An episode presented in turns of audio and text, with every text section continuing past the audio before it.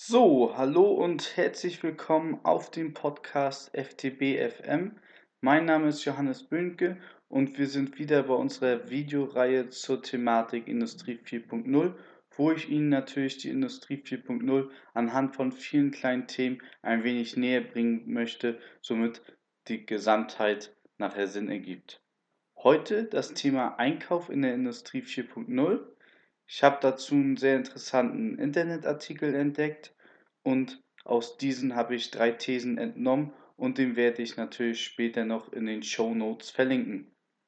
In der ersten These wird gesagt, dass es nicht mehr nötig sein wird, mit Taschenrechner, Stift und Excel-Tabellen zu arbeiten, weil dies in Zukunft der Computer übernehmen wird. Ja, hier steigen wir wieder in die Thematik Big Data ein, was ich auch schon in einer vorherigen Folge erklärt hatte. Aber da sagte ich ja, dass Excel-Tabellen für den Anfang durchaus sinnvoll sind. Das würde ich auch wieder so sagen. Also es ist immer besser, kleine Schritte zu tätigen und erstmal anzufangen und später das Ganze nach und nach automatisieren und sich nicht von dieser ganzen Thematik, was die ganze Technik angeht, erschlagen zu lassen, lieber Schritt für Schritt anzufangen.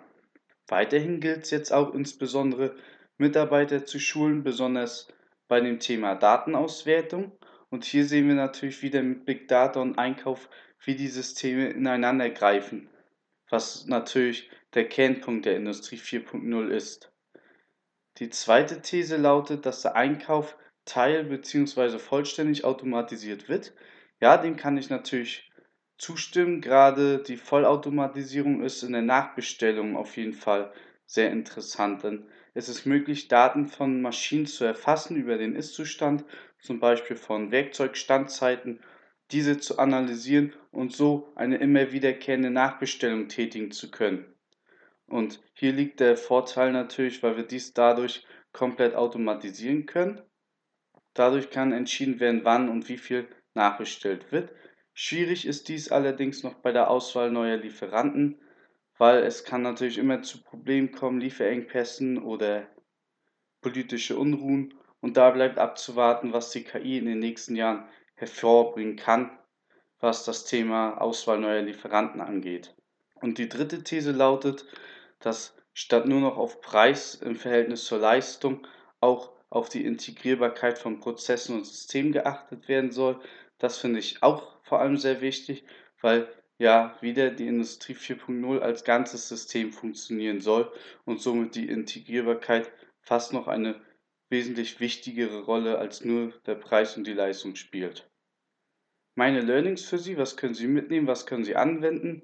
Also erstmal wieder Big Data, auch in Bezug auf den Einkauf anzuwenden, eine Auswertung von Daten zum Beispiel.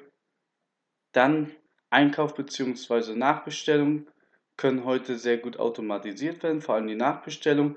Da können Sie mal gucken, was man mit einfachen Handgriffen so automatisieren könnte.